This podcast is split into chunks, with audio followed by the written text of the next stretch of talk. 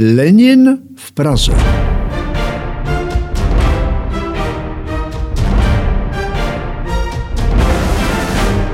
Píše se rok 1900.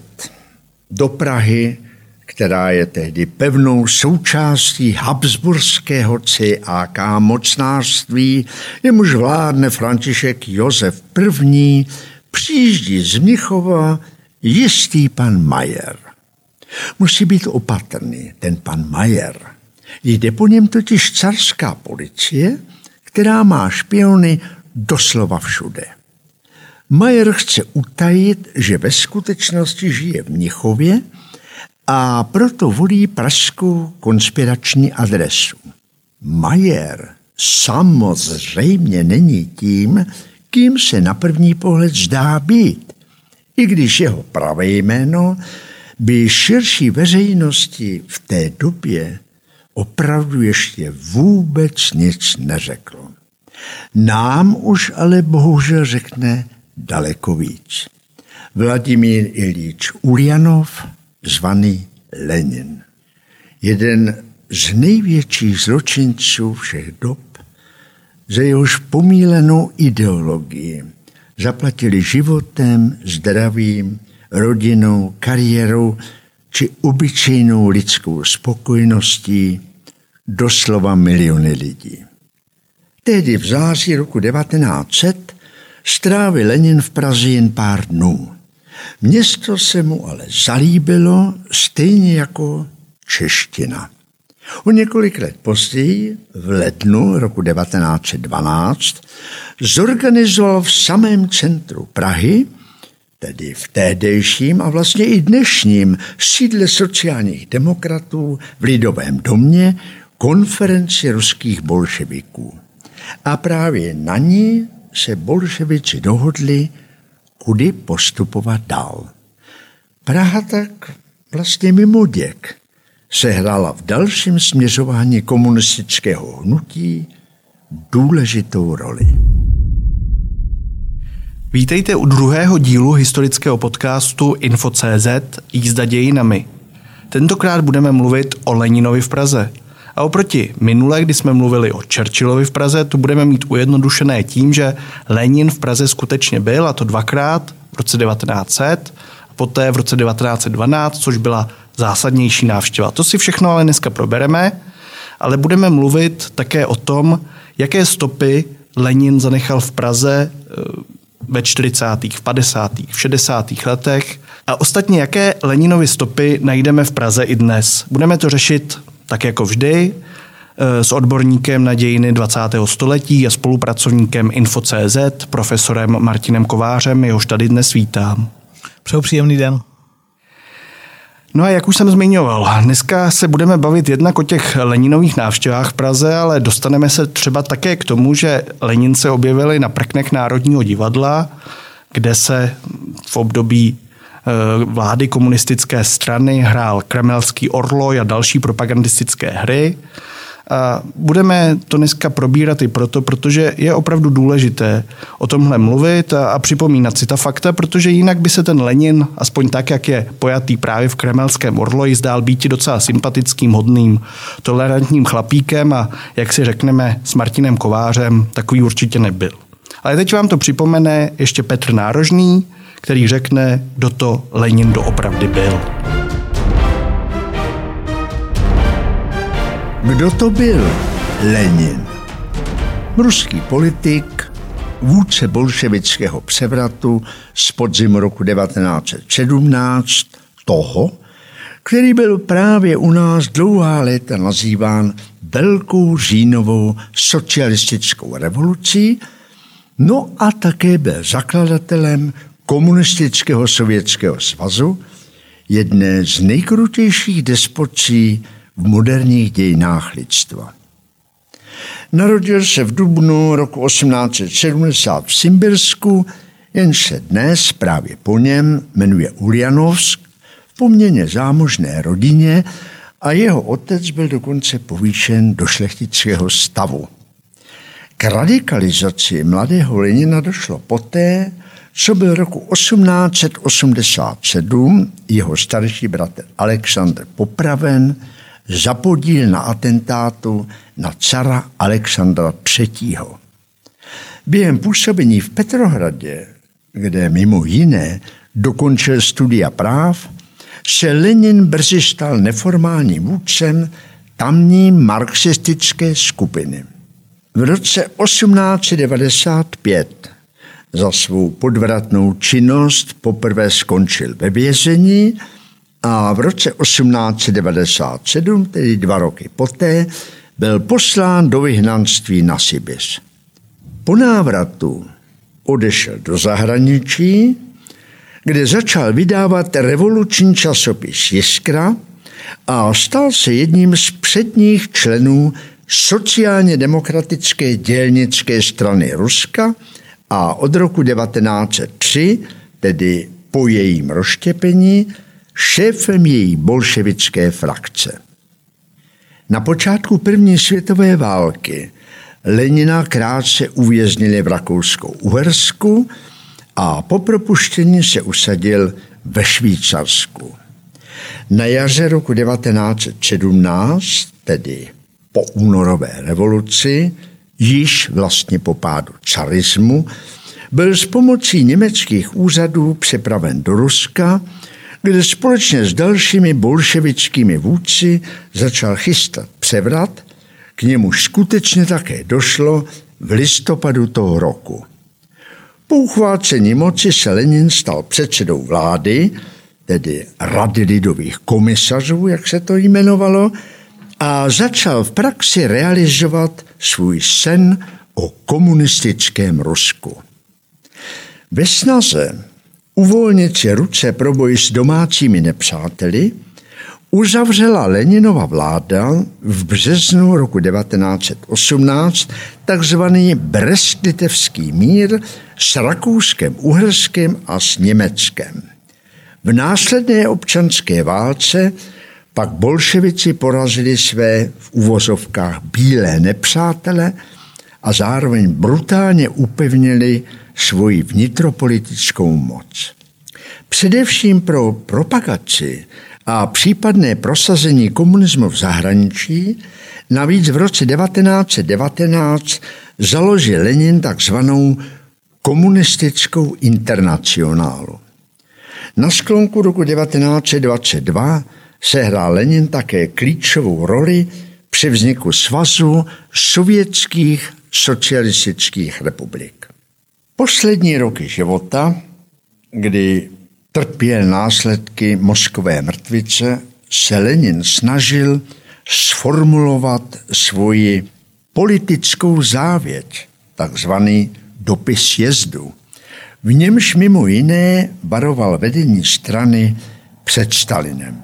Když v lednu roku 1924 zemřel, byly základy komunistického státu se vším všudy, tedy včetně nemilosrdného a nesmírně efektivního represivního aparátu hotovy a oběťmi Leninovy vlády dlouho předtím, než se moci chopil Stalin, bylo několik milionů lidí, ať už v důsledku přímých bolševických represí, anebo hladomoru, jej způsobila komunistická vláda. Ze všech těchto důvodů je Lenin po zásluze řazen mezi největší zločince moderních světových dějin. Tak a nyní se vrátíme do roku 1900, kdy v září přijíždí Lenin poprvé do Prahy. Té době ještě není, není moc známý, nikomu by jeho jméno patrně nic moc neřeklo. Je to postupně se radikalizující marxista, který má za sebou vězení, taky vyhnanství na Sibiři. Ehm, carské Rusko totiž ví, že si na ní má dávat pozor, ale i když toto carské Rusko ví, tak mu to z dlouhodobějšího pohledu stejně není nic moc platné. Ehm, pane profesore, jak byste popsal tehdejšího Lenina, Lenina začátku 20. století pár větami? V pár větách. Politický teoretik, mimochodem autor třeba významné knihy Vývoj kapitalismu v Rusku, vydavatel časopisu Jiskra, Petr Nárožný o něm mluvil. A taky vášnivý, zapálený revolucionář, který snil svoje velmi konkrétně, velmi praktické sny o světě, o proměně světa, o proměně sociálně demokratické strany v opravdu revoluční organizaci, eh, která by byla schopna uchopit v Rusku moc. Tak tohle je v několika málo větách Lenin na přelomu 19. a 20. století. Asi v tomhle nebyl úplně výjimečný, protože on tedy říkal se marxista, vy jste popisoval, o čem snil konkrétně, ale e, přelom 19. a 20. století, to je doba, která je také plná různých utopistů, anarchistů. E, v Rusku dochází k bombovým atentátům. Co byste k tomu ještě řekl? Na jedné straně Fandesiekl, bájná, báječná civilizace z přelomu století, mitizovaná, tím spíš, že 10-15 let poté padla za oběť první světové válce. To je ten Cvajgovský idealizovaný svět včerejška idealizovaný svět včerejška.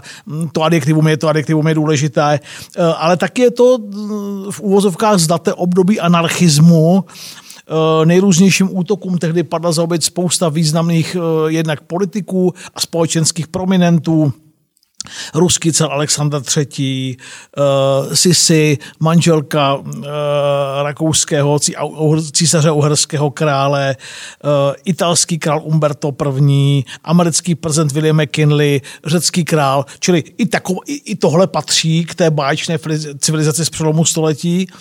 Uh, Lenin se po mém soudu musel cítit dobře v téhle atmosféře plné nadějí a násilí na dramatickou změnu světa, ale uvědomoval si, že anarchistický atentát není prost vhodný prostředek pro uchopení moci. Eh, k tomu bylo potřeba jednak vhodných společenských podmínek, ty posléze vytvoří první světová válka.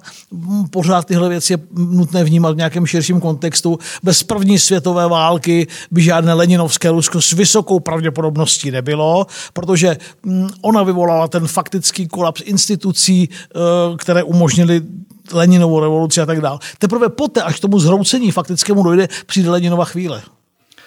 Ale jak tedy vypadalo Rusko ještě předtím, než, než se tohle odehrálo? Jak vypadalo Rusko před první světovou válkou, opět na přelomu 19. a 20. století? Pro posluchače a potenciální čtenáře.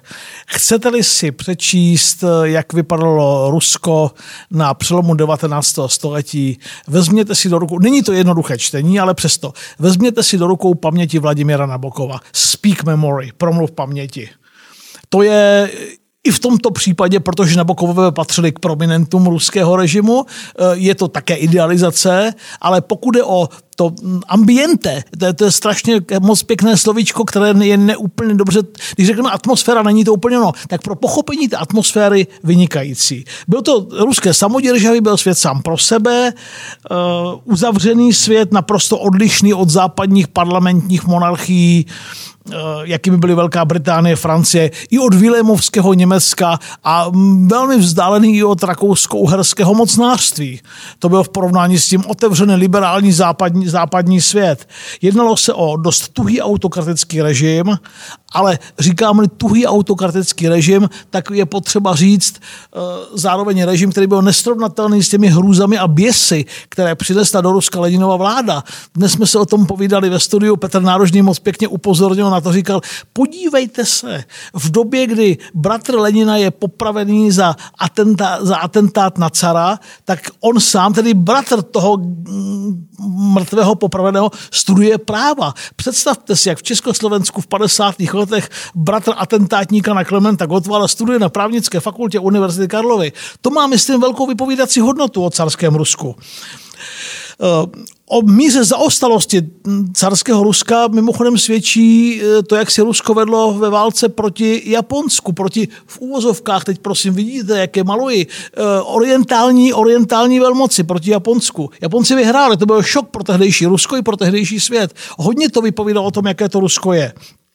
Čili už tehdy Rusko směř mělo, už, už tehdy v těch letech 1904 a 5, 6, kdy dojde k první ruské revoluci, už tehdy mělo nakročit ke kolapsu, k takovému zhroucení státu a k takovému kolapsu, ze kterého pak Lenin čelil. No a to... ze, ze kterého pak Lenin těžil. Eh, a právě to tedy Lenina formovalo. Vy jste zmínil eh, popravený bratr to předpokládám, že je opravdu zásadní věc. Tohle Lenina radikalizovalo? Je to, myslím, klíčový faktor, který vedl k tomu, že chlapec z dobré, zajištěné rodiny se vydal na tu cestu, na kterou se vydal. My jsme zmínili, že Lenin také strávil nějaký čas ve vyhnanství na Sibiři a poté, když si tedy tohle odpikal, tak se vrátil a zamířil do exilu. Tvářil se, že žije v Paříži, že žije v Praze. Ve skutečnosti byla někde jinde. Byl patrně ve Švýcarsku, v Německu. Teď pojďme do toho roku 1900 a k tomu, jak, jak eh, to vypadalo, když se Lenin poprvé vydal do Prahy. Řekne nám to Petr Nárožný.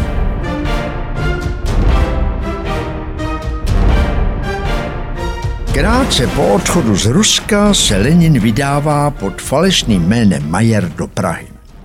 Má se tu setkat s dělníkem Františkem Modráčkem a prověřit si ho.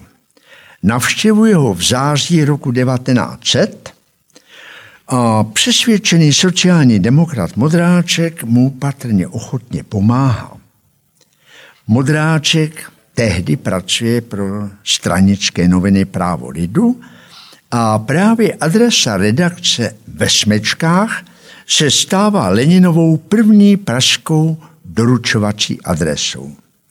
Bolševiči se totiž skrývali a Lenin chtěl tímto způsobem před carským Ruskem zakrýt, kde se ve skutečnosti pohybuje. Modráček opravdu netušil, koho má před sebou. Dojde mu to dokonce až o 17 let později, když pana Majera spatří, co by Lenina na novinových fotkách z vítězné bolševické revoluce.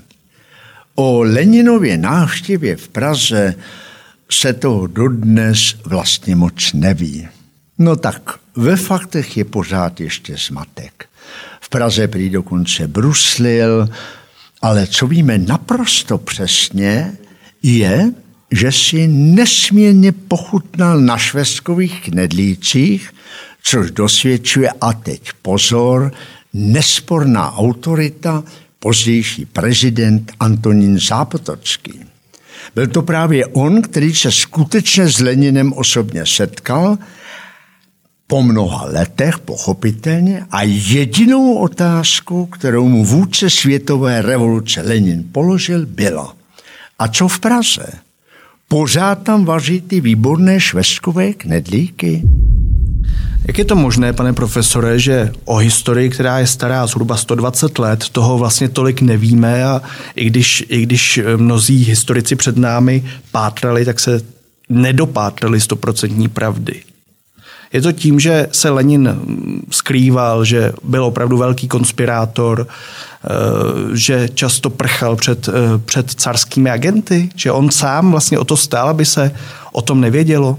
Říkáte to přesně, eh, nepřijížděl Barack Obama jako prezident Spojených států, ani jako Vincent Churchill na vrcholu své slávy. Přijížděl nepříliš známý člověk, s malou nadsázkou řečeno anonymní návštěvník Prahy, o kterého se tu nikdo příliš nestaral, a navíc, zase jste to řekl, dával si po čertech dobrý pozor, eh, aby po sobě pokud možno nezanechal žádné stopy, protože carská policie o něm věděla a dává se něj pozor. Čili to, že to nebyl mm, prominent politický eh, a to, že pracoval v utajení a velmi si to hlídal, tak to jsou přesně ty důvody, proč o něm, o jeho pražských pobytech víme relativně velmi málo. Jeho pražské pobyty se snažil zmapovat zejména publicista Miroslav Ivanov. Vy jste doporučoval už eh, našim posluchačům ke čtení jednu knížku, abych doporučil další, to je právě Lenin v Praze od Miroslava Ivanova, ze které také pro účely tohle podcastu hodně čerpáme a Petr Nárožný eh, z ní bude záhy i číst. Když se podíváme do té knihy, tak to vypadá, že panu Ivanovovi pomáhal eh, s tím mapováním Leninových pobytů pozdější význačný historik, profesor Josef Petráň. Jestli se nepletu, tak vy jste se dobře znali. Myslím, že jste u profesora Petráně studoval. Nevíte o tom náhodou něco bližšího, jak, jak tehdy Ivanov a Petráň pátrali po Leninovi v Praze? Uh, to jste mě vrátil do mých studentských časů. Profesor Petráň, byl, tehdejší docent Petráň, byl takzvaný náš VUS, vedoucí učitel skupiny, v našem případě bohemistů a historiků ve druhé polovině 80. let Eh, minulého století ale uh, jakkoliv jsme se bavili už tenkrát a poté v 90. 0. a vlastně ještě v 10. letech s profesorem Petráněm na univerzitě spoustě věcí, tak se přiznám, že na tohle nepřišlo nikdy vůbec, na tohle vůbec nikdy nepřišla řeč. To je škoda, ale možná to je zase typické pro, pro to, co dneska tady řešíme a protože toho mnohdy spíše více nevíme, než víme. A, a taková je i ta Ivanovová zmíněná kniha, která tedy vyšla v roce 1960 ve Svobodném slovu. A samozřejmě je psaná místy v propagandistickém tónu. Je to doba, kdy tady... Bez toho newspeaku, že vám vstupu do řeči, to asi napsat vůbec nešlo. Ano, ano, kdy tady, v době, kdy tady vládli komunisti a kdy prostě, aby ta kniha mohla být, tak asi je psaná tak, jak je psaná, zvláště ještě, když je o, Le, o Leninovi.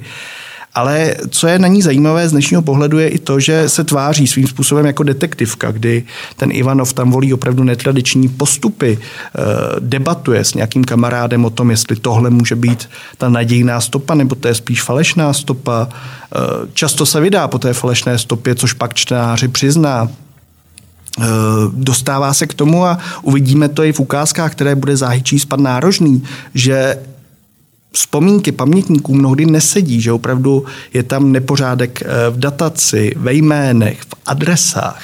Miroslav Ivanov měl možnost v tom roce 1960, nebo já mám pocit, že, že to dílo vyšlo ještě dříve v prvním vydání, tak e, má možnost s těmi lidmi ještě přímo, přímo mluvit. Mluví s lidmi, kteří si pamatují Leninovi návštěvy v Praze.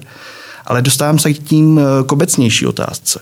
Historik, paměť, vlastní ego, orální historie. Co je klíčové, když, když chce historik používat tyhle metody, pane profesore, i z vaší třeba osobní zkušenosti? Tak předně musíme pracovat s pamětí strašně opatrně. Historikové musí být hrozně opatrní, když uh, pracují s memoáry. Uh, každý pamětník, ať už vědomně nebo nevědomně, vzpomíná na události ze svého úhlu pohledu, málo kdy je schopný odstoupit od svého ega v dobrém i ve zlém.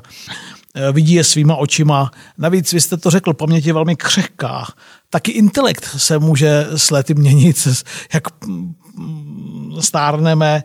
Eh, nemluvě o tom, že mnoha autorů paměti se v nich záměrně nějakým způsobem stylizuje.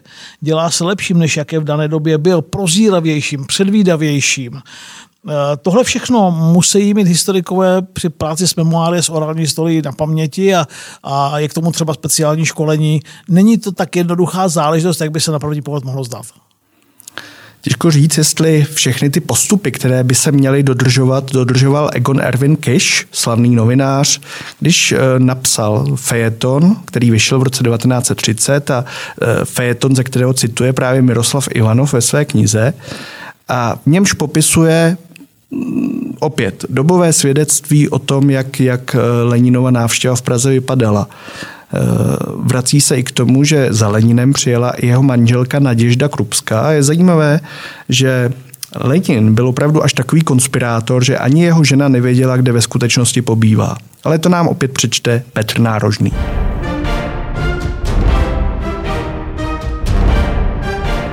V létě roku 1900 Poslala ke mně redakce listu Práva lidu, jež byla tehdy na Palackého náměstí, ruského soudruha, který by si se mnou o lečem spohovořil a také u mě nocoval.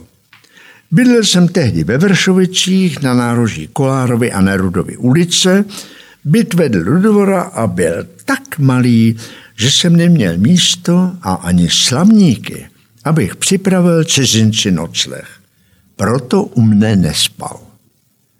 Několik měsíců po Rusově odjezdu zastavila časně ráno před naším domem v Kolárově ulici Drožka, z níž vystoupila slabá, asi 30 letá, prostě oděná paní, sympatického vzezření, Majerova manželka, a nejdříve se rozhorlila nad vysokým jízdním, který od ní žádal fiakrista trochu hovornější než její manžel, dost dobrou Němčinou mi pak vyprávěla, že s ním žila ve vyhnanství a potom, že byla učitelkou v domě bohatého ruského kupce, ale nyní, že chce žít se svým mužem pohromadě. Žil jsem tehdy v opravdu bídných poměrech. takže má žena nemohla cizince předložit nic než bídnou kávu a končký guláš. Už několik dní přemlouvala nás jedna sousedka, abychom místo neustálých obědů bez masa zkusili to jednou, alespoň jednou s končským masem. A právě v ten den jsme si vzali její radu poprvé k srdci. Chvěli jsme se, že to neznámá soudružka spozoruje a s odporem se odvrátí od tohoto jídla, ale byla patrně velmi hladovou a taky všechno výborně chutnalo, ostatně tak jako nám.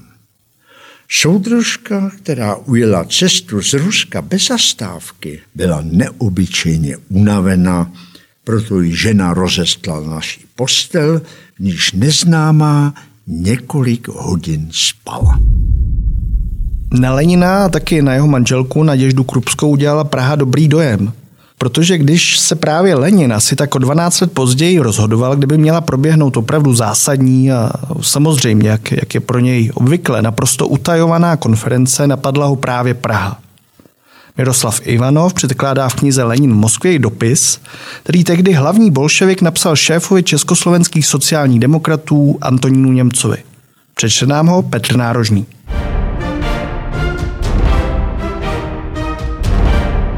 Paříž 1. listopadu roku 1911. Vážený soudruhu, budu vám velmi zavázán, budete-li moci být nápomocen radou i skutkem v následující věci. Řada organizací naší strany hodlá svolat konferenci, samozřejmě v zahraničí. Počet účastníků konference asi tak 20-25. Nebylo by možné zorganizovat tuto konferenci v Praze? Trvala by asi týden. Ze všeho nejdůležitější je pro nás možnost zorganizovat tu věc přísně konspirativně. Nikdo, žádná organizace o tom nesmí vědět. Jde o konferenci sociálně demokratickou, tedy podle evropských zákonů legální, avšak většina delegátů nemá pas a nemůže udat svá pravá jména. Velmi vás prosím, vážený soudruhu, je vám to jen trochu možné, abyste nám pomohl a sdělil mi, co možná nejdříve adresu soudruha v Praze, který by v případě, že by se souhlasil, mohl prakticky uskutečnit tuto věc. Nejlepší by bylo, kdyby tento soudruh rozuměl rusky, ale není-li to možné, domluvíme se s ním německy. Doufám, vážený soudruhu, že mi odpustíte, že vás obtěžuji touto prosbou. Děkuji vám předem. Se stranickým pozdravem Nikolaj Lenin. Moje adresa Vladimír Ovlianov, Rýmary Rose 4, Paříž 14. Praha 1912. Do jakého prostředí tehdy Lenin vlastně přijížděl, pane profesore? Uh, to je ta Praha z té báječné civilizace konce století. Nebyla to Vídeň, tlukoucí srdce, hektické, hlasitě tlukoucí hektické srdce monarchie, ale jednalo se o, a neříkám to, protože v ní 30 let žiju, fascinující středoevropské velkoměsto, eh, kypící překotným eh, politickým, kulturním a společenským životem, taky velkoměsto, které procházelo překotnou modernizací, mám na mysli asanaci, ta se týká Podskalí, Josefova a soustavnou kultivací veřejných prostor. To je taky Praha eh, z téhle doby likvidací get na periferii, eh, připojování některých eh, průmyslových čtvrtí. Konec konců jsme kousíček od Libně, té se, té se to týkalo, budování elektrické dráhy. To je na samostatný, myslím, že zrovna pan docent Hejda, se kterým, Hojda, se kterým jsme se bavili o Churchillovi v Praze. O Churchillovi, že, že i pro ně by tohle bylo moc pěkné téma. Uh, tedy živá, příště. živá proměňující se uh, metropole českých zemí. No a sociální demokracie, máme zase asi tendenci to vnímat dnešníma očima, představovat si tehdejší československou sociální demokracii tak jako tu dnešní. Jak moc jsme mimo, nebo jak moc jsme dobře? Pokud je o základní ideové ukotvení, nejsme asi daleko. Dnešní autentičtí sociální demokrati, abych použil slovo, které se používá dneska, tak asi by neměli nejmenší těžkost eh, s politickými vizemi a hodnotovým ukotvením sociálních demokratů z té doby. Eh, konec konců mluvili jsme o Modráčkovi, eh, který byl dědečkem bývalé sociálně demokratické ministrině školství Petry Buskové. Právě na přelomu 19. a 20. století začínala emancipace českých sociálních demokratů na těch rakouských. V roce 1893 tenhle proces vyvrcholil pak na stranickém sjezdu, ten se tehdy konal v Českých Budějovicích a výsledkem bylo ustavení suverénní československé sociální demokracie v Rakousku. A pár let na to, čtyři roky na to, už měli čeští eh, nebo českoslovenští sociální demokrati své poslance v Říjské radě v zákonodárném sboru rakouského císařství, čili to byl nepochybně politický úspěch par excellence. Eh, předsedou strany byl tedy novinář Josef Steiner, původní profesí brusič skla, byl stoupencem marxismu, tedy radikální levice, pak se od toho odklonil. Eh, kromě Steinera byli dalšími významnými osobnostmi, třeba novinář Josef Hybeš, mimochodem také poslanec Říšské rady, Josef Krapka Náchodský, novinář, spisovatel, docela oblíbený básník, překladatel. Eh, k těm hodnotám, kterými jsem začínal před chviličkou, patřili k ním boj za všeobecné volební právo, osmihodinovou pracovní dobu mm, a taky nezapomínejme na to, i tohle byla, i tohle byla veliká část toho sociálně demokratického portfolia eh, politického, organizace vzdělávacích kulturních akcí. Konec konců vydávali tehdy tři denníky Právo lidu v Praze, Brněnskou rovnost a dělnické listy ve Vídni. Další oblíbené tiskoviny. Ta vzdělávací osvětová činnost byla strašně důležitá a charakteristická pro sociální demokracii na přelomu století. Eh, přirozeně stejně jako dnes ve straně existovaly často vyhraněné ideové a programové spory. Na jedné straně to byla skupina, řekněme, austroslavistů v čele s Bohumírem Šmeralem. Eh, vedle nich byli odpůr, jasní odpůrci marxismu Modráček, o kterém už jsme se bavili, někdejší pokrokáři, eh, Františka Soukuba bychom mohli jmenovat. A to názorové tříbení a ten kvas e, silný v sociální demokracii konec konců pak vyvrcholil na počátku 20. let, kdy po odchodu levicových radikálů došlo k ustavení komunistické strany Československa. A to už zase byl jiný příběh. Vy jste to už vlastně zmínil a zmiňoval jste to, i když jste mluvil o, tehdejším carském Rusku, ale čím byly ty levicové myšlenky pro lidi lákavé? Právě tím, že eh, ty dělnické, dělnické podmínky a obecně jakoby život chudších lidí byl tehdy mm, dost příšerný v porovnání s tím, jak to je dnes. Je to tak? Tak uh, stačí si, vrátím se maličko zpátky, stačí se podívat na dělnickou třídu v Anglii, Marxův slavný spis. No, ty podmínky byly otřesné pro uh, dnešní i sociální demokraty, myslím, nepředstavitelné, pokud nemají historické vzdělání. A samozřejmě mm, často skutečně mizerné, v často skutečně mizerných podmínkách žili i dělníci v Praze, část, dělní, část dělníků mm, v Praze. E, opakuju znovu, v dnešní konzumní společnosti naprosto nepředstavitelné. Pro mnohé intelektuály a i některé dělnické předáky, jestli mohu použít to slovo z továren, z fabrik, byl strašně důležitý boj za sociální reformy. Eh, už, zmíněná, 8-hodinová pracovní doba. Plus k tomu jasně artikulované politické požadavky. Jo, to znamená boj za všeobecné volební právo. To se, připomínám, jenom podařilo v Rakousku prosadit v roce 1907. Um, ehm, pro některé soudruhy, zvlášť uvědomělé, pak marxismus představoval dokonce uh, mimořádnou intelektuální výzvu. Uh, pro některé, tak říkají, od každého trochu. Mm-hmm. A když mluvíte o intelektuální výzvě, tak ta, to už si myslím, že byla i ta konference v roce 1912, která se právě odehrála v Praze a, a s níž je spojena druhá Leninova návštěva našeho hlavního města. Ty okolnosti nám přiblíží Petr Nárožný.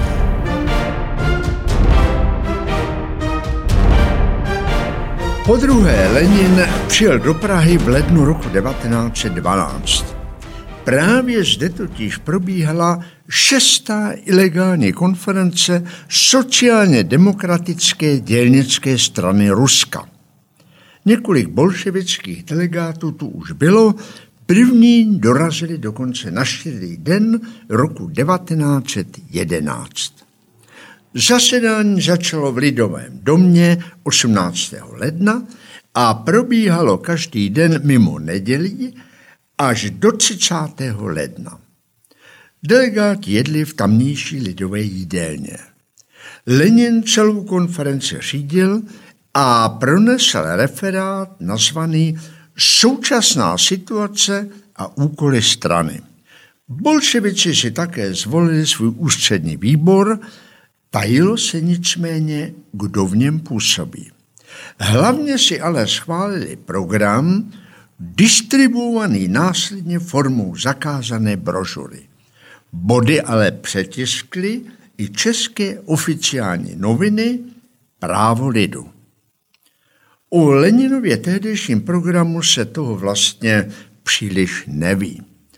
Například si nejsme jisti, kde přesně tehdy v Praze bydlel, spekuluje se o okolí Karlova náměstí, o Veleslavínově ulici, někdy snad dokonce přespával i v tehdejším hotelu Myška, později Tatra na Žižkově. Ze vzpomínek pamětníků ale vyplývá, že neustále diskutoval, psal, procházel se po památkách, nejspíše navštívil Karlov most i Petřín a jak jsme již zmínili, patrně i broslil. Kromě toho se v Praze nastydl, ale nemělo to prý nějaké fatální důsledky. Pane profesore, teď více fakticky konference bolševická v roce 1912 v Praze pro bolševiky určující, schválili si tam důležitý program. Eh, jak, jak to jejich další směřování mělo vypadat?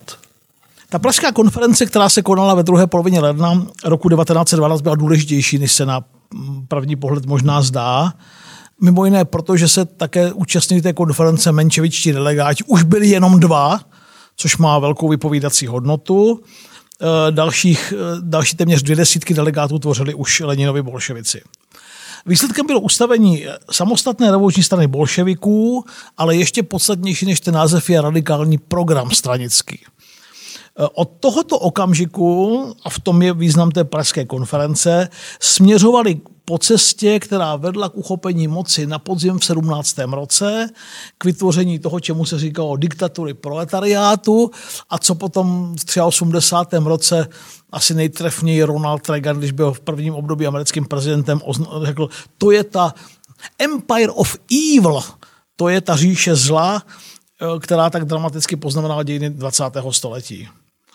Eh, mimochodem zajímavostí je, dočetl, jsme se, dočetl jsem se to, že jeden z členů ústředního výboru, Roman Malinovský, byl současně agentem carské policie, takže sice s odstupem, ale byli dobře informovaní o tom, eh, co se v Praze dělo. Jednání běžela v Lidovém domě v Bernské ulici, v sídle, dnešním sídle sociálních demokratů, eh, jak jsem řekl, právě tady bylo mm, kdysi muzeum Leninovo a součástí toho byla i místnost, kde delegáti v roce 1912 strokovali.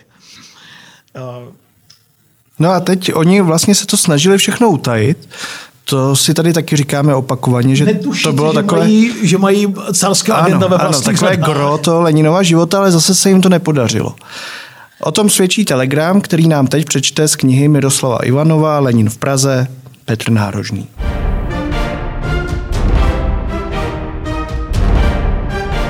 Konference se zúčastnilo 18 lidí z nichž 15 mělo právo rozhodujícího hlasu a zbylí tři se účastnili s hlasem poradním.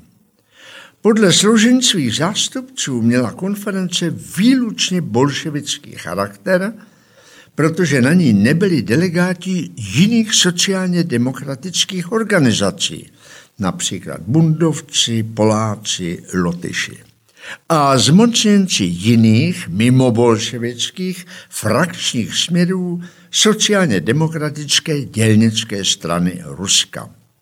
Dva menševici z Jekatěrinoslavy a Kijeva, kteří se konference s převládající většinou bolševiků účastnili nezávisle na oficiálním odřeknutí Plechanova, byli úplně izolovaní a vliv na průběh konference tedy nemohli mít. K tomu je důležité dodat, že abychom posluchače nemátli, tak musíme, musíme opravdu říct, že ne všechna fakta v tom špionově telegramu, který jsme si teď přečetli, tak říkají cejí. Eh, používá se tam také ještě starý ruský kalendář, což je další důvod, proč máme tady trošku nepořádek eh, v těch datech. Ale pojďme dál, pojďme dál k tomu, co už jste zmínil. Eh, další Leninovi, Leninovi stopy v Praze, mm, takový ten jeho druhý život, protože bylo tady muzeum Vladimíra Jeliče Lenina, mm, pojmenovávali se po něm různé věci, tady opravdu jako pamětník. Eh, jak jste to vnímal a co si vybavujete? Jako pamětník, eh, to jsou 80. léta minulého století. Eh, studoval jsem tehdy na Filozofické fakultě, kde pořád ještě mm, s nadsázkou platilo Majakovského Lenin žije, žije, bude žít jak Fred Stajček. To krásně v nedělní chvilce poezie tehdy recitoval. Takže a pamatuju si to i z filozofické fakulty, když se jde do mezipatra, mezi prvním a mezi přízemím a prvním patrem, tam je dnes Masarykova bysta, z časech mi studií tam byla Leninova bysta. Uh, pamatuju si, že to byl hrozně zvláštní pocit chodit každý den do školy uh, kolem bysty člověka, který stál u zrodu jedné z nejkrutějších diktatur vůbec v moderních hmm. dějinách lidstva. A jak tyhle ty sochy byly tehdy rozšířené? Protože teď zase se vede taková debata, že v Německu se mají, nebo už se vlastně jedna socha minimálně znovu instalovala, vytahují se z depozitářů Leninové. Je to vlastně paradoxní, že se do depozitářů tehdy uschovávali ti Masarykové, pa, přišli Leninové, pak se zase schovali Leninové, teď se vytahují Leninové. Tak eh, kolik jich vlastně někde může být, kolik těch soch tehdy bylo? Kdyby to nebylo tak smutné a tak nebezpečné po mém soudu. Bylo by to legrační. Ostatně ta Gelsenkirchenská socha je socha z Česko, odlitá v Československu v 50. letech minulého století. Je fascinující, že v západním Německu, v severním Políní Westfálsku dneska je odhalená socha Lenina v nadživotní velikosti s tím, že to je jeden z věrozvěstů dobroty, laskavosti a pokroku lidstva. Musím říct, že když jsem viděl na fotografiích uchvácený výraz šéfky té radikální komunistické strany německé, tak jsem tak se mi zdálo, že mm, jako snad nežiju v roce 2020. Jo.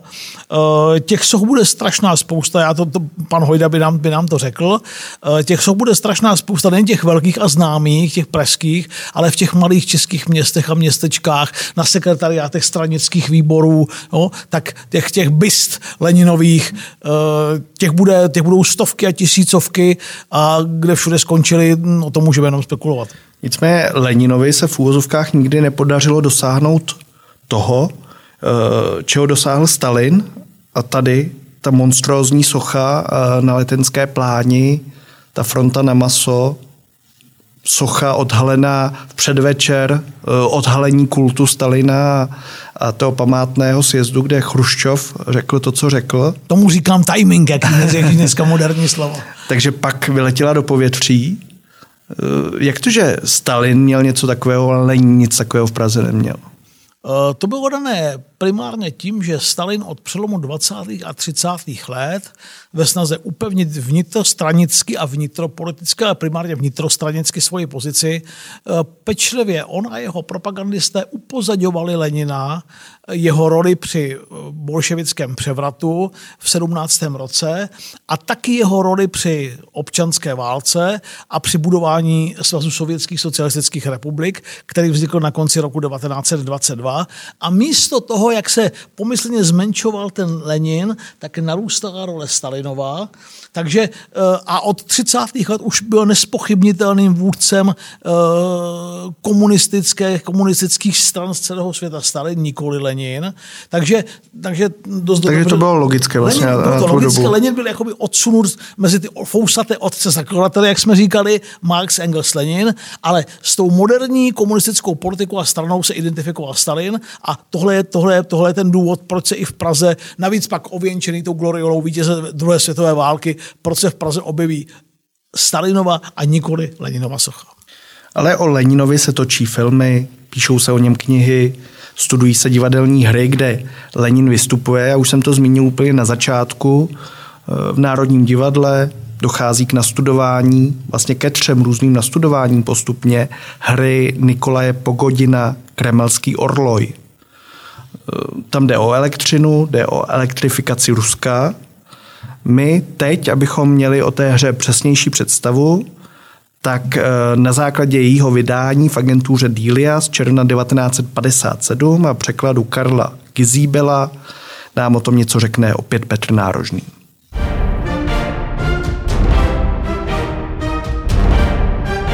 Jsme v Moskvě na začátku 20. let 20. století. Bolševici provedli úspěšný státní převrat, přičem svrhli všechny dosavadní pořádky. Socialismus se jim ale ještě nastolit nepodařilo.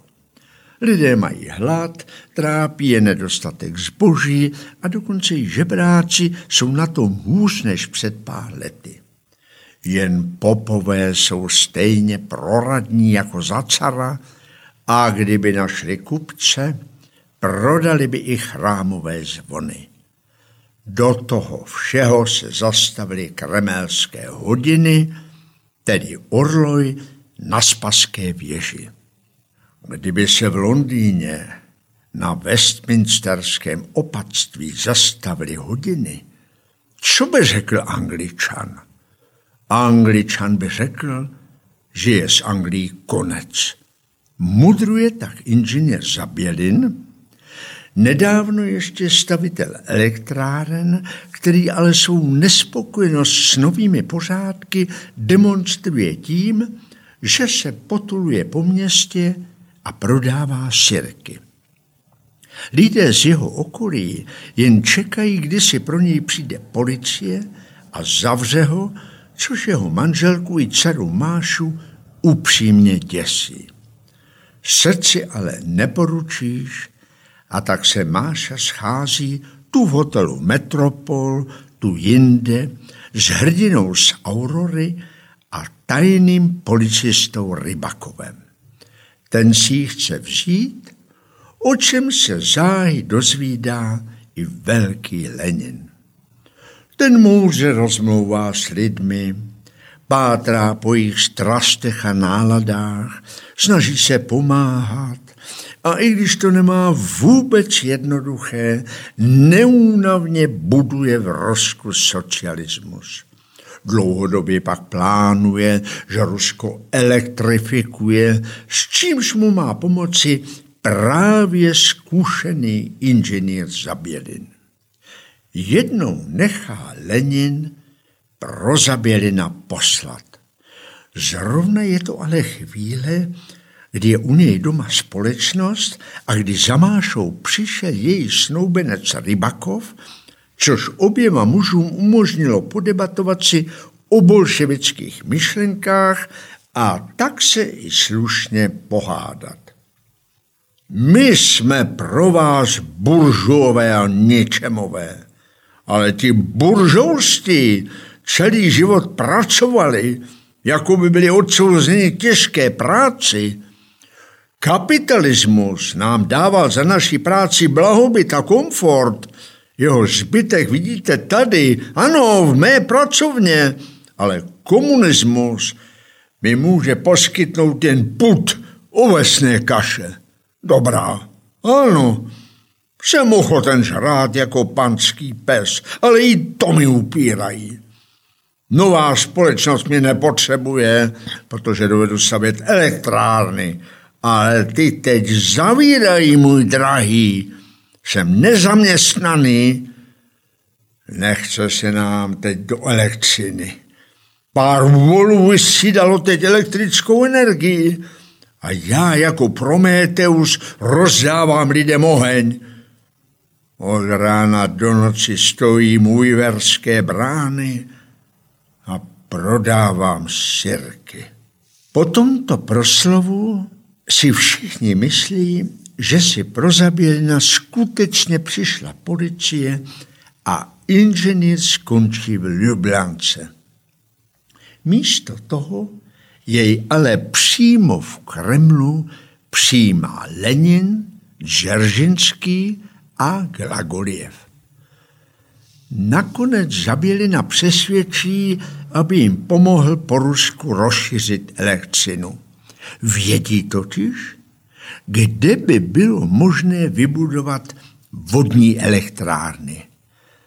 Lenin a Zabělin se sice také přou o socialismus, nebráním to ale v tom, aby se spojili pro dobrou věc. Zabělin. V Rusku se má budovat socialismus, ale já v socialismus nevěřím. Lenin. Ale já věřím. A kdo z nás má pravdu? Vy si myslíte, že vy. Ale já myslím, že já. Kdo nás rozsoudí? Zeptáme se Ceržinského. On nejspíš řekne, že já mám pravdu. A vy ne. Stačí vám to? Zabělin. Chápu. Má slova jsou pro vás dětské žvatlání. Lenin. Jste snad menševik? Sociální demokrat? Nebo eser? Četl jste Maršův kapitál? A studovat se komunistický manifest? Zabělin. Ano, ovšem, ale špatně tomu rozumím. Lenin. Jak je možné věřit nebo nevěřit v socialismus, když tomu špatně rozumíte? Žabělin se ale postupně nechá přesvědčit a nakonec i on v činorodé práci vede díky svému vzdělání a schopnostem Rusko ke světlým zítřkům. Vlastně doslova, protože Rusové, když už nic jiného, si díky jeho úsilí budou moci posvítit. Rybakov který Zabělinovi nakonec pomáhá a usmíří se tak nejen s ním, ale rovněž s Mášou, která ho na chvíli opustila, protože si myslela, že nechal zavřít jejího otce, má v celém příběhu ještě jednu důležitou roli. Právě on totiž našel pro Lenina hudináře, který rozpohybuje kremelský orloj. A ten dokonce začne hrát internacionálu. Zkrátka, vybudovat socialismus není jednoduché. S moudrým vůdcem se to ale jednou podaří. Tak teď zpátky k faktografii, ale možná i někdy spíš k takovým dojmům, když rozebíráme evidentně propagandistické dílo, což, což ten kremelský orloj je, tak na co bychom se měli zaměřit? Každé umělecké dílo, ale nemusí to být jenom umělecké dílo, je historické dílo, historická monografie. Mimo jiné vypovídá o době, kdy vznikla. To je dokonce ještě cenější, než jak schematicky kolikrát ukazuje to, o čem pojednává. Ale to, jak mohla být napsána, nebo jak byla napsaná, tak to je vždycky to dokonale ilustruje politické a společenské poměry doby, kdy, kdy to dílo vzniklo a taky osobnost autora. To je, myslím, zásadní. Můžeme se bavit o té sovětské, potažmo komunistické propagandě, můžeme se také bavit o nacistické propagandě, o Goebbelsovi.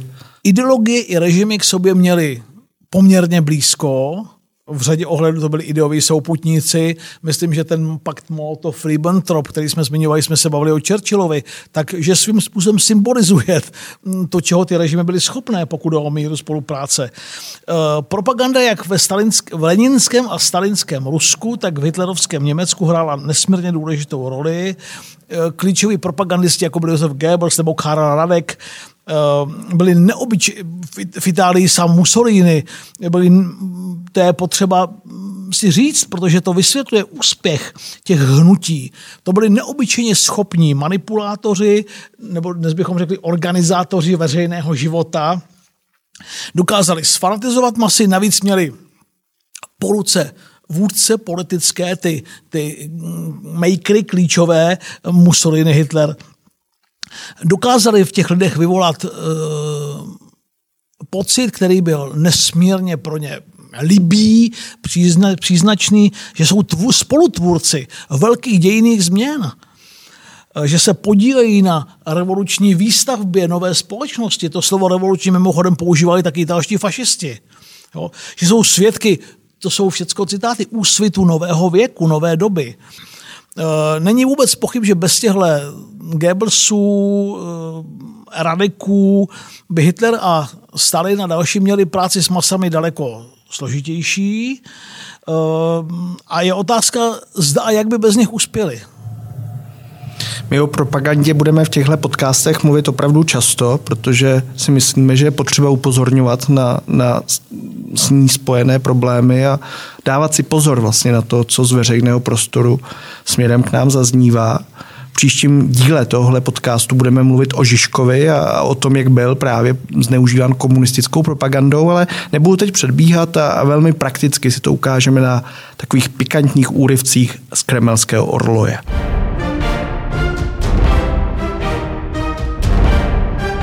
Lenin se ve hře kremelský orloj představil jako moudrý, vstřícný a tolerantní muž. Samozřejmě má i smysl pro humor. Jak jinak si vysvětlit některé jeho repliky? Lenin tak například říká, nepozvali jsme vás proto, abyste prošel kurzy marxismu. Potřebujeme, abyste pracoval. A pracoval velmi těžce, a to bude ten nejlepší marxismus, jak pro vás, tak pro nás. Saša Rybalkov je teoretik nevalný, ale jako výkonná a skvělý. A já ho k vám poslal s tím, aby u vás prováděl diktaturu proletariátu, protože bez diktatury proletariátu žádnou elektrifikaci neuskutečníme a celá naše práce bude zbytečná. Lenin se ve hře nebere příliš vážně. Přiznává se třeba ke svým loveckým neúspěchům. Jsme takový znamenití střelci, že potřebujeme na kilo zvěře kilo prachu. Než se Lenin poprvé objeví na scéně, postupně roste napětí. Očekáváme příchod velké, charismatické osobnosti, ta skutečně přijde. Lenin je ale přeci jen člověk jako každý jiný. A tak zmate i děti, které ho nemohou poznat. A teď přišel Lenin, říká dětem. Ty ale oponují, ty nejsi Lenin. A pokračují. Vy jste prostě cizí mužík, přišel jste na návštěvu. Lenin vůbec není takový. Podívej se na jeho podobizmu a uvidíš. Lenin ale odvětí. To je vážný, nafoukaný pán. On trochu není podobný Leninovi. A tak se Lenin s chlapcem vsadí o kousek cukru, že je pravý Lenin. A když sundá čepici, tak jej skutečně přesvědčí. Opravdový Lenin, kde pro něj teď vezmu cukr? Lenin to má na práci opravdu hodně. Jak jinde říká, musíme si dělat starosti sobě, jiným, jinak zahyneme, nebo nás snědí. Prostě mu to nedá a tak si dělá starosti a sdílí pocity obyčejných lidí, třeba když v noci utíká svým strážcům a toulá se s věrným soudruhem Rybakovem po Moskvě. Lenin tak třeba diskutuje s jedním ousáčem. Ten mu říká, na čistý skát, kapitalismus jsme rozbili. Lenin ale odvětí rozbitým kapitalismem se nenasytíš. Vousatý. Teď začneme budovat socialismus. Lenin. A vy víte, jak se má budovat? Vousatý. Na světě jsou dobří lidé, on už to někdo řekne. Lenin. Dobrých lidí je mnoho, ale všem nevěřte. Vousatý. To mi s rozvahou. Komu budete věřit vy, tomu i my. Lenin. Co pak se Lenin v lidech nikdy nesmílil? Také se mýlil. Vousatý. Za to my jsme se nemýlili v Leninovi. Lenin. Rozbít kapitalismus je lehčí, než vybudovat socialismus. Vousatý. Opravdu? Vladimíre Ilíči? Lenin. Začínám jako první. Není od koho přijímat. A ještě k tomu jsme chudí. No ale Vousatý říká, že věří v sovětskou vládu.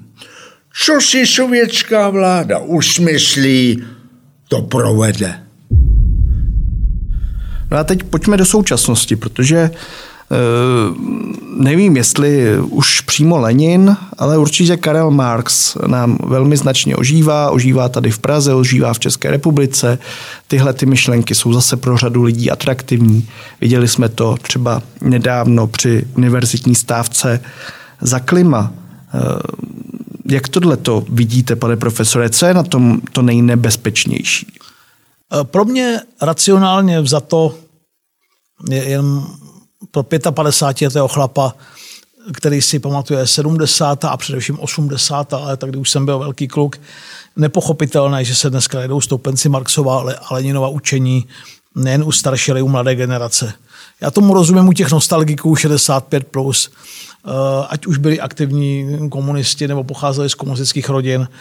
Pokud o mladou generaci, tak eh, ta mentalita je strašně pro mě důležitá z toho, že by pro sebe urvali moc, jako se jim to podařilo v Rusku v 20. letech, 10. a 20. letech minulého století, eh, a pak po druhé světové válce ve střední a jeho východní Evropě. Z toho popravdě řečeno žádný strach nemám. Eh, ale z jejich vizí, z jejich světonázorové nenávisti, která je patrná z těch všech přízvuků, eh, z těch všech, z těch všech příkladů, Ehm, konec konců hodně o nich víme eh, díky sociálním sítím. Lenin neměl, Lenin pracoval v konspiraci a, a dneska, dneska víme o každém všechno, mimo jiné díky těm sociálním sítím, tak z těch jejich mm, příspěvků a z toho, jak aspoň pro mě otravují veřejný prostor, mě doslova mrazí. Ehm, nedávno poměrně jedna poslankyně spolkového sněmu za stranu levice, tedy Linke, mm, že slavný výrok řekla, cituji, stačí, když postřílíme jedno procento nejbohatších lidí a bude na světě lépe. Jo. To je šílené. Aniž by to vyvolalo nějakou opravdu jako dramatickou diskusi v parlamentu nebo ve společnosti. Ehm, svědčí to o mnohem taky o tom, jak se Němec, Merkelovské Německo od roku 1990 eh, posunulo doleva. Když eh, odcházel, když nás opouštěl Helmut Kohl, tak říkal, a jestli mm, parafrazuji ten výrok, ehm, tak se na mě nezlobte za tu Merkelovou. mm-hmm. řekl Helmut Kohl. Uh, tak uh, myslím, že je důležité nenechat, uh, nenechat těmhle lidem bez zbytku veřejný prostor, nepřestat s tím bojovat, demaskovat tyhle názory, protože když se na to vykašleme, tak pokud se na to nevykašleme, tak to nemůžou nikdy vyhrát. No musíme připomínat to, co bylo. I když vy říkáte, že jste skeptický k tomu, že, že by z historie úplně se lidé e, poučili. Petr Nárožný zase říká, že jediné poučení z historie je, že se lidé nikdy nepoučí. Ale přesto, tak si to řekněme teď naplno. K čemu v historii vedl marxismus? E, jaké oběti měl třeba v tom leninském sovětském svazu? Velmi stručně, ale jasně. Komunistický svět to byl svět ideologické a politické diktatury, svět neustálých represí, svět gulagů a koncentračních táborů a desítek milionů mrtvých. V některých případech, třeba v Kambodži, taky svět genocidy, e, řečeno zase s Reaganem všude zmar, a, šeť a beznaděj, deprese, pocity bezvýchodnosti a vůbec teď se nechci bavit o naprosté neefektivnosti centrálně plánované ekonomiky, o mizerné životní úrovni obyvatel zemí postižených komunismem. Za mě svět, který je doufám definitivně mrtvý. Věřme tomu, nicméně eh, my chystáme nový časopis, respektive už vyšlo nulté číslo magazínu I, v září vyjde první číslo, jeho hlavní téma se bude zabývat Kindermarxy a tím, proč je pro některé, některé lidi Marx opět sexy. tak možná vás můžeme nalákat, pokud vás to dnešní téma, se kterým se pomalu eh, s vámi loučíme, tak pokud vás zaujalo, tak budeme určitě v tom pokračovat. A úplně na závěr ještě slova eh, vašeho přítele, pane profesore, egyptologa, archeologa, profesora Miroslava Bárty, který v našem eh, předešlém rozhovoru pro Info.cz právě mluvil o zhoubnosti těchto ideologií. Přečte Petr Nárožný.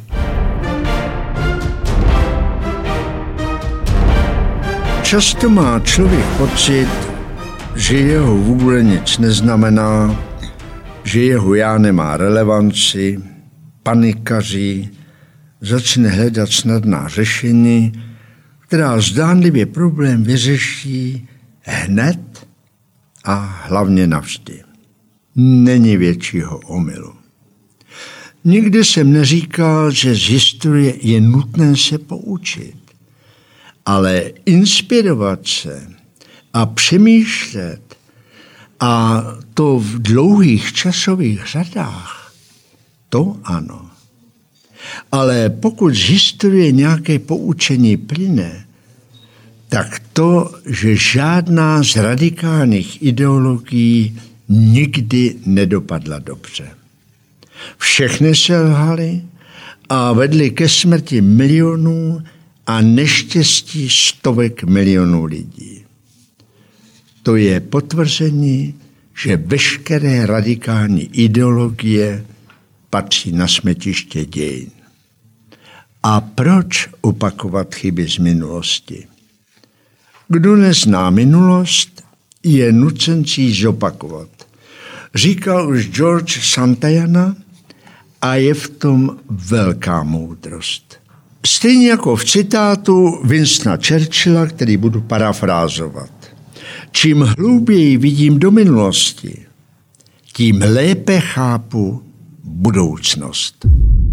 Tak pro dnešek jsme náš čas vyčerpali. Doufám, že i když jsme si říkali o tom, že lidé se z historie, z historie mnohdy nepoučí, takže z toho dnešního tématu se alespoň trochu poučí. Děkuji, pane profesore, a příště zase naslyšenou. potěšením přeju vám i všem posluchačům samé dobré dny.